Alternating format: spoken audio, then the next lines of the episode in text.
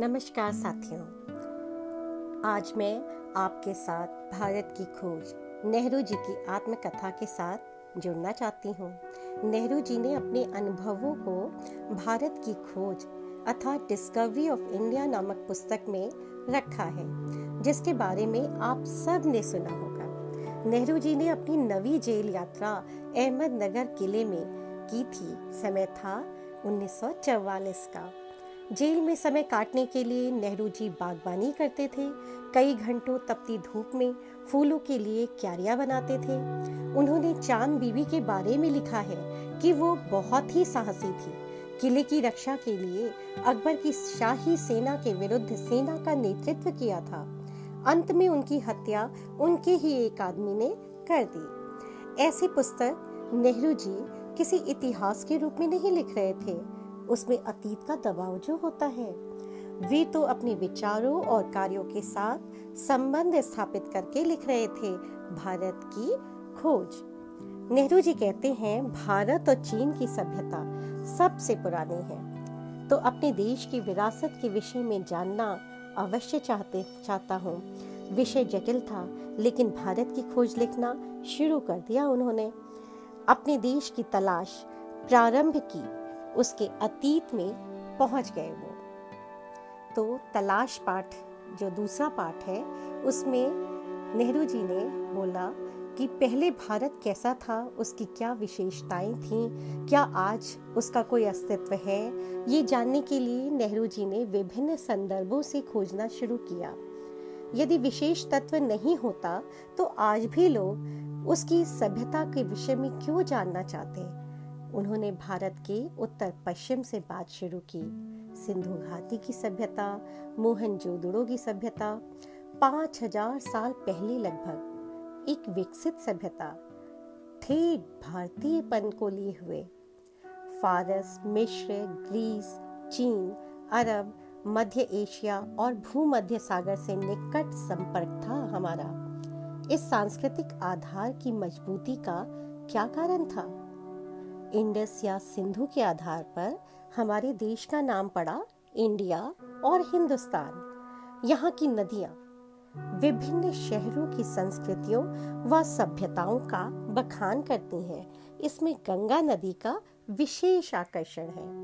गंगा नदी में ऐसी कौन सी प्रबल आस्था थी कि प्राचीन काल से आज तक लोग इनके तटों पर गंगा स्नान करते हैं, इनमें आस्था रखते हैं?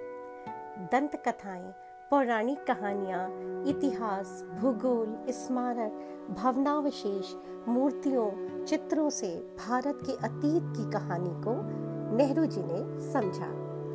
बनारस में सारनाथ, बुद्ध ने जहाँ अपना पहला उपदेश दिया, ढाई हज़ार वर्ष पहले, आज भी उतना शाश्वत। महान अशोक के पाषाण स्तंभ, फतेहपुर सीकरी में अकबर में ऐसे इतिहास के अनेक पहलू अचंभित करते हैं। भारत की शक्ति और सीमा को जानना है तो उसमें पता चलता है कि भारत तकनीक में जो बहुत ही अच्छा था, आज यूरोप से पिछड़ गया।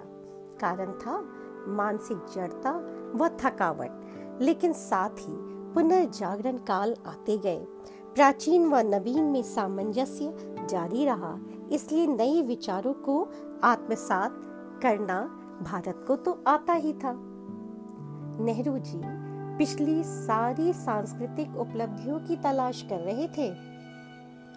अंग्रेज़ी शासन के कारण देश के मध्यम वर्ग में रोष छा रहा था, क्योंकि वो विकास करना चाह रहे थे और कर नहीं पा रहे थे।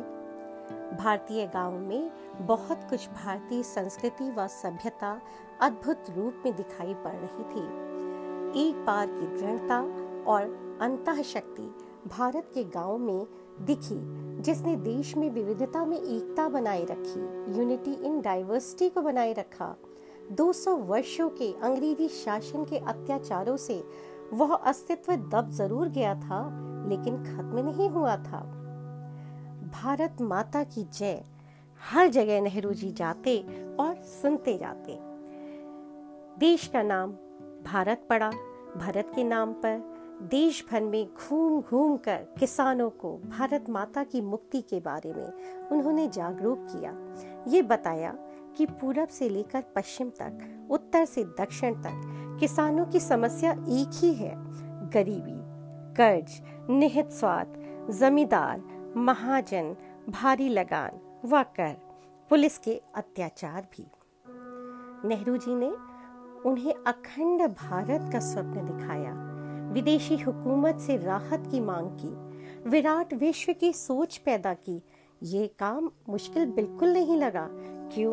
क्योंकि हमारी प्राचीन महाकाव्य पुरा गाथाओं दंत कथाओं की पूरी जानकारी हमारे गाँव के किसानों को पूरी थी, क्योंकि वे धार्मिक स्थलों की यात्रा करते थे, इसलिए उनकी समझ में कोई कमी बिल्कुल नहीं थी। फिर भी भारत माता की जय करते ही नेहरू जी उन्हें अपनी धरती, प्रकृति के महत्व को समझाते थे। इसलिए जय जनता की होनी चाहिए, तभी भारत माता की जय होगी।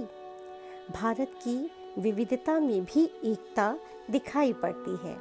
उत्तर से दक्षिण देश में, विदेशों में, एशिया में, अफ़गानिस्तान में अलग अलग खान पान पहनावे रीति रिवाजों भाषा के लोग भारतीय मिल जाते हैं। लेकिन एक दूसरे से मिलने जुलने के कारण एक दूसरे की संस्कृति की छाप यहाँ सभी लोगों में दिखाई पड़ती है।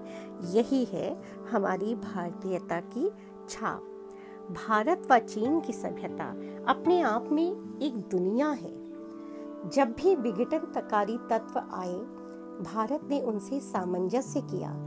क्योंकि उनमें एकता की मानसिकता थी, सहिष्णुता की भावना थी। सारी विविधता के बीच भारत के किसी भी कोने में जाए, हर भारतवासी एक अपनेपन की अनुभूति करता है। यहूदी, पारसी, मुसलमान पीढ़ियाँ गुजरने के साथ साथ भारतीय ही बन गए, धर्म परिवर्तन कराने के बावजूद। धर्मों में परिवर्तन करा के भी वे हृदय में परिवर्तन नहीं कर पाए। राष्ट्रीयतावाद की अवधारणा कहीं बाहर से नहीं आई, इसी देश की संस्कृति की विरासत है। जन संस्कृति देखी जाए तो भारत जनता की पृष्ठभूमि में प्रचलित दर्शन, परंपरा, इतिहास, मिथक और पुरा कथाओं का मेल दिखता है, जिसको अशिक्षित और निरीक्षण लोग भी समझते हैं। लोक प्रचलित अनुवादों तथा रामायण व महाभारत का इसमें बहुत योगदान था। इसके चित्र लोक मानस में अंकित थे। अशिक्षितों को भी सैकड़ों पद याद होते थे। पुरा गाथाओं के नायक नायिकाओं की चाल ढाल का प्रभाव और उनका आकर्षक रूप हम लोगों में वहाँ देखते थे। जन संस्कृति में दिखाई पड़ता था क्योंकि वे उनके आदर्श थे। यद्यपि गुलामी में अभाव व असुरक्षा की भावना हर चेहरे पर दिखती थी। लेकिन एक नम्रता व भलमन साहत हमारे लोगों में व्याप्त थी, जो हमारी सांस्कृतिक विरासत की देन है। तो अब इतना ही आगे हम मिलेंगे एक नई चर्चा के साथ। धन्यवाद।